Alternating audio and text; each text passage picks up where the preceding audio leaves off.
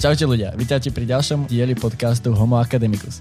Dnes jsme si pozvali paní Ivu Burešovou, která působí na Ústavu technologie potravin a dlouhodobě se věnuje výzkumu zaměřenému na kvalitu cereálí a bezlepkový chléb. Budeme sa rozprávať o tom, z aké peče múky a že ju mamky študentov majú radi, ale zároveň ju nemajú radi. Ahoj, já jsem Lea a mám mastné vlasy. Ja som Rastio a mám masné pery. Tak pomeň na to.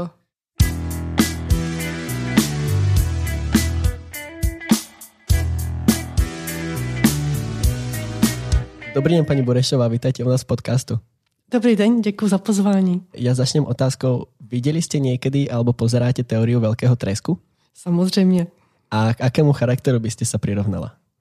No, asi k Sheldanovi. Má to nějaké opodstatnění? Určitě bych tam viděla určité souvislosti, něco podobného, třeba studium fyziky a takové trošičku mládí pobláznění fyzikou, vesmírem a tady tím vším. A tak trošku i možná neúplně standardní začleněné do společnosti. Vy o sebe sama hovoríte, že vy ste si nevybrala prácu, ale že práca si vybrala vás. Ano, přesně tak. Viete toto nejak, nejakým spôsobom vysvetliť alebo nejaký príbeh k tomu bližší dať, ako sa to vlastne stalo?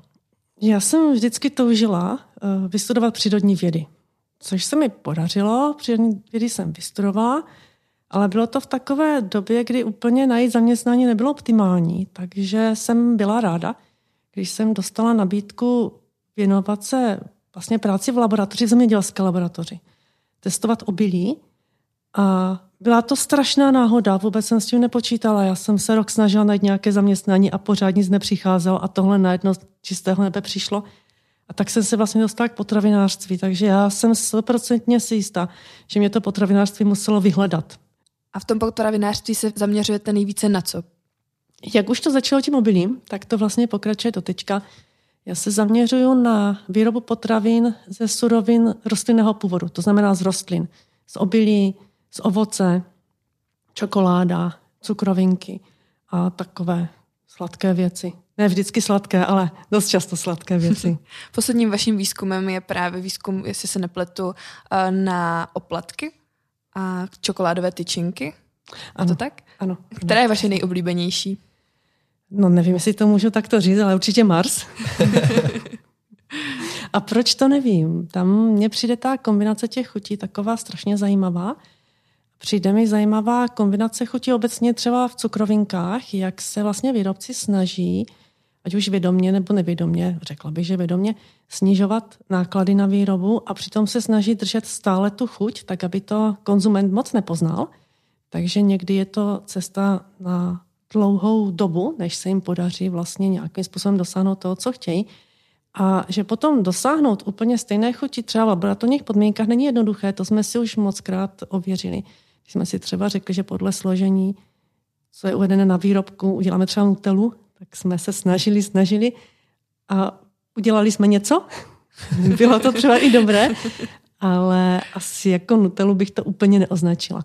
Ale je to takové zajímavé a dobrodružné, tady takové hledání, kam vlastně výrobci se směřují a jestli bychom jim mohli nějak pomoct, co třeba bylo v případě v těch čokoládových cukrovinkách, u těch čokoládových tyčinek, jsme se snažili napomoct výrobcům, aby nedocházelo k nějakým průběhu skladování nějakým negativním změnám těch čokoládových tyčinek.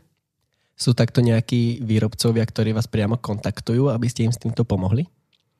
Stává se to. mm, Neříkám, že je to na denním pořádku, ale už se nám to párkrát stalo, ať už v oblasti tady těch čokoládových tyčinek nebo u nečokoládových cukrovinek, ale úplně historicky první společnost, která se na mě obrátila, byla, říkám historicky, kdyby to bylo 100 let zpátky, ale vůbec první společnost, která se na mě obrátila, tak to byl výrobce bezlepkového pečiva. Já konkrétně mám intoleranci na lepek, takže se o to docela zajímám, ale spousta lidí v dnešní době neví moc, jaký je rozdíl mezi bezlepkovým a lepkovým pečivem a většina lidí si dokonce i myslí, že je tam velký rozdíl v chutích a bojí se toho. Co byste takovým lidem vzkázala? Já bych takovým lidem zkázala, ať už je to u pečiva nebo u čehokoliv, u čehokoliv jiného, aby to prostě vyzkoušeli a ochutnali, protože každý vnímáme chutě jinak, každému nám chutná něco jiného A to, co jeden zatracuje, tak to může druhý milovat a obráceně. Takže já bych každému doporučila, to vyzkouší a jí to, co mu chutná, co mu vyhovuje. Bez ohledu na to, jestli třeba nějaký jeho známý mu říká, že je to hnusné, nebo naopak mu to doporučuje. Každý jsme jiný a je to naše tělo, my si ho uspokojeme eh, tím, že něco jíme. Takže bychom mu měli vycházet vstříc a splnit mu ty jeho požadavky, tak aby to tomu našemu tělu chutnalo. A ten rozdíl tedy v lepkovém a bezlepkovém pečivu je v čem? Úplně ve všem. Když to vezmeme od začátku, tak úplně odlišné jsou suroviny na výrobu, protože to klasické lepkové pečivo se vyrábí převážně z pšeničné mouky. U nás ještě se používá i žitná mouka, což jsou vlastně dvě hlavní suroviny, ale ani jedna z nich se nemůže použít pro výrobu bezlepkového pečiva právě z toho důvodu, že jak v pšeničné, tak v žitné mouce jsou bílkoviny, které způsobují právě některým konzumentům různé problémy po konzumaci. A proto je potřeba pro výrobu bezlepkových potravin zvolit mouky jiné. Používají se buď nějaké čištěné škroby, nebo se používají mouky z přirozeně bezlepkových surovin. Ale tam je jeden zásadní technologický problém a to je právě ten lepek, protože pšeničný lepek a taky bílkoviny v žitné mouce jsou schopné vytvářet takové prostorové struktury, které se při kynutí těsta napínají. To těsto kyne důležité je, aby kinula nepraskalo. Což u těch bezlepkových mouk právě není. Ne, že by v těch moukách nebyly bílkoviny, tam jsou samozřejmě taky bílkoviny. Dlouhou dobu se tvrdilo, že oni nejsou tyto bílkoviny schopné ty prostorové struktury vytvářet, ale my si myslíme na základě našeho výzkumu, že to trošičku jinak, že ty struktury se vytváří, ale vzhledem k tomu, že ty bílkoviny v těch bezlepkových moukách jsou mnohem, mnohem menší, tak se prostě nemůžou natáhnout a když v tom těstě vzniká kypřící plyn, ať už ho tam tvoří kvasinky z droždí nebo třeba kypřící prášek, když tam dáme, tak ty bílkoviny se natahují, natahují a strašně rychle praskají, takže ten kypřící plyn se v tom těstě neudrží, teče pryč a proto to těsto nekyne. Takže základní rozdíl vlastně v těch eh, technologiích výroby je v tom, že my musíme u těch bezlepkových výrobků najít něco, co by nám pomohlo ten kypřící plyn v tom těstě zadržet. A to je právě problém, který se řeší už od roku 1954 s větším či menším úspěchem, ale v současné době víme, že v současné době nevíme, jak úplně nahradit právě tady ty lepkové bílkoviny, protože se zkoušela celá řada různých látek extrahovaných z živočichů, z rostlin, z mikroorganismů. A oni třeba jsou schopni tyto látky do jisté míry nějakou takovou tu strukturu v těstě vytvořit, ale chybí jim ta možnost se natahovat bez toho praskání. Oni se třeba natáhnou, ale popraskají. Takže ten výzkum v podstatě pořád pokračuje, hledají se různé cesty, různé kombinace surovin třeba, nebo různé kombinace tady těch látek, těch nápomocných, ale zatím nějaká vize třeba bezlepkového rohlíku, který bude vypadat a chutnat úplně stejně jak ten pšeničný, prostě víme, že v současné době vyrobit neumíme. U těch bezlepkových surovin je potom ještě druhá věc, kterou si spousta lidí neuvědomuje, když eh, vlastně se vydává tou cestou nějaké domácí výroby bezlepkového rohlíku, který má být stejně jak ten pšeničný, že ty bezlepkové suroviny jinak vypadají, mají jinou barvu, mají jinou vůni a mají trošičku jinou chuť. Takže i kdyby se nám podařilo takový rohlík nakypřit, udělat ten požadovaný objem, tak je dost pravděpodobné, že ten rohlík bude mít třeba trošku jinou barvu, nebo bude trošku jinak chutnat, ale to si myslím, že by nebyl problém, protože někdo má rád rohlík bílý, někdo celozrný, někdo s různými semínky dobarvený karamelem, kdo ví, jaké vymyšlenosti na nás výrobci vždycky připravují. Takže v té barvě a chuti bych asi největší problém neviděla. A ten největší problém vidím v tom, že i když stále hledáme, tak jsme prostě ještě nenašli nic, čím bychom mohli ten lepek v těch bezlepkových surovinách nahradit. Bezlepkové suroviny prostě nelepí. ano, bezlepkové suroviny nelepí. A když náhodou lepí, tak lepí strašně na tuho, takže se nenatahují. Vy o sebe ešte hovoríte, že rada pečiete. Vy keď pečiete, tak z toho, čo ste nám teraz povedala, pečete radšej z bezlepkovej múky alebo z obyčajnej? Jak kdy. Podle nálady. A taky podle toho, pro koho to, co peču, má být určené, protože třeba doma bych rozhodně s bezlepkovými surovinami neuspěla. Tam preferujeme klasické rohlíky, klasický chléb, klasické koláče, klasické buchty. A to z těch bezlepkových surovin se strašně těžko skutečně dělá, protože to bezlepkové těsto se i hodně špatně zpracovává, takže dělat třeba bezlepkové koláče, to už je skutečně test ne ani pekařských schopností, ale odolnosti nervové, protože to se lepí, rozpadá, vypadává z toho ta náplň, vytéká z toho ta náplň. Takže je to fakt taková jako zkouška psychické odolnosti spíš. Co vám přijde na vaší práci nejtěžší? Úplně nejtěžší, jak kdy. Ono podle toho člověkovi se vždycky někde v nějaké oblasti daří, v jiné se mu nedaří. Takže eh, z začátku mi přišlo, že je nejtěžší vlastně připravit si přednášky tak, aby to těm studentům něco dalo. Protože přednáška nemůže být o tom, že tam člověk stojí, něco povídá a je rád, že ti studenti neusnou, nebo je rád, že příště vůbec přijdou. Ale uh, myslím si, že když už student na přednášku přijde, protože je nepovinná, takže je to takový určitý závazek pro toho uh, přednášejícího, aby to bylo aspoň trošku zábavné. Takže ze začátku mi přišlo, že je dost těžké pro mě skombinovat tu odbornou stránku s tím, abych to podala nějak, aby to toho studenta aspoň trošku bavilo. Některé věci samozřejmě jsou tak nudné, že to nejde udělat zábavnou formou, ale s postupem let jsem zjistila, že celá řada různých věcí se dá říct tak, aby to bylo dobře pochopitelné, třeba i ve večerních hodinách, když máme přednášku večer, nebo aby to bylo dostatečně zajímavé a nebylo to úplně suché. A taková druhá věc, která mi přijde hodně, eh, hodně taková problematická v mé, mojí práci, je, když už člověk něco zkoumá, zkoumá, věnuje se tomu třeba dlouhou dobu, měsíce, někdy i roky a uzná, že ty výsledky, které už má, které se sebral, by bylo vhodné nějakým způsobem sepsat. A když to člověk skutečně sepíše, tak jak si myslí, jak to cítí, tak potom bývá hodně těžké někdy se prosadit s některými myšlenkami v časopisech. Protože někdy se i stává, že si člověk myslí, že přišel na nějakou super věc a vrátí se mu to s dodatkem nic nového. To je potom takové hodně demotivující.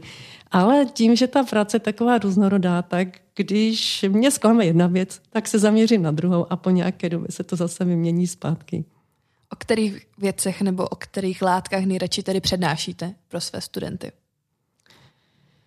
Zase jak kdy podle nálady. Eh, určitě eh, já mám strašně ráda, protože tím, jak, eh, jak už jste na mě prozradili, tak jsem vystudovaný fyzik, tak mám ráda takové ty fyzikální vlastnosti potravin, což je úplně ideální, třeba u toho těsta, kde se snažím nějakým způsobem vysvětlit, snad se mi to daří, popisovat, jak to těsto vlastně funguje, proč se vlastně vůbec natahuje, proč nepraská, a nebo taková ta atraktivní témata, ta se mi taky líbí, jako jsou třeba výroba čokolády, nebo zrovna třeba ty cukrovinky, anebo třeba před Vánocemi to bývá i třeba výroba sušenek, protože to je v podstatě vánoční cukroví. Tak to, když tam studenti potom odhalí to, že je to vlastně ono, tak to mi vždycky tak jako udělá radost.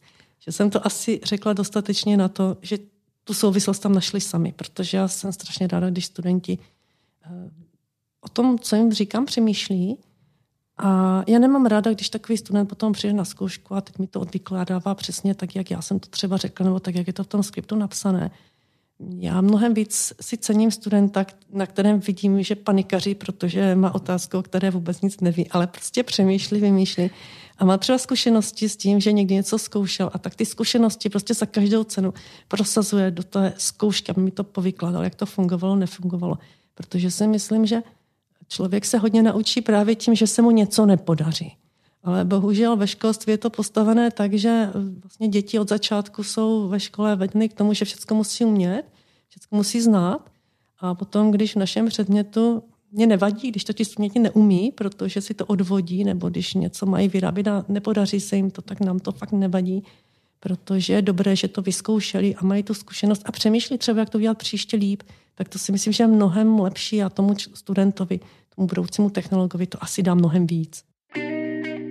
Počas vašich studentských časov boli ste práve ten typ, ktorý to odvykládal od slova do slova?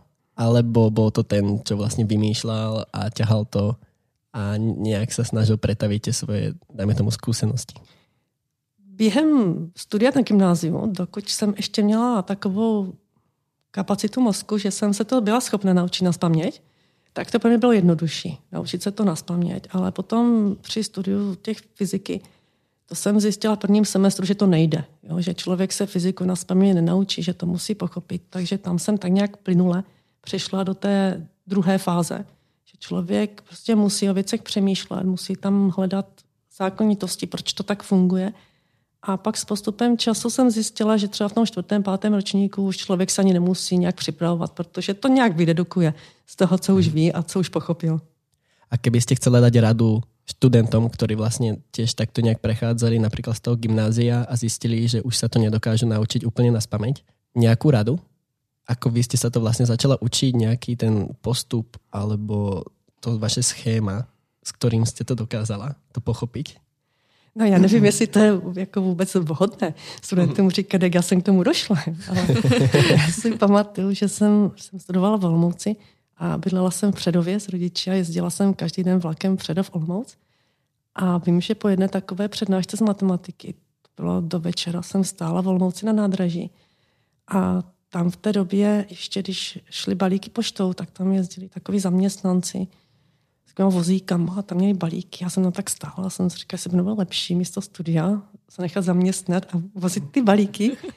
A tak jsem o tom přemýšlela jeden týden, druhý týden, jenomže potom se ochladilo. Pak začala být zima. Mně došlo, že v té škole přece jenom teplejš,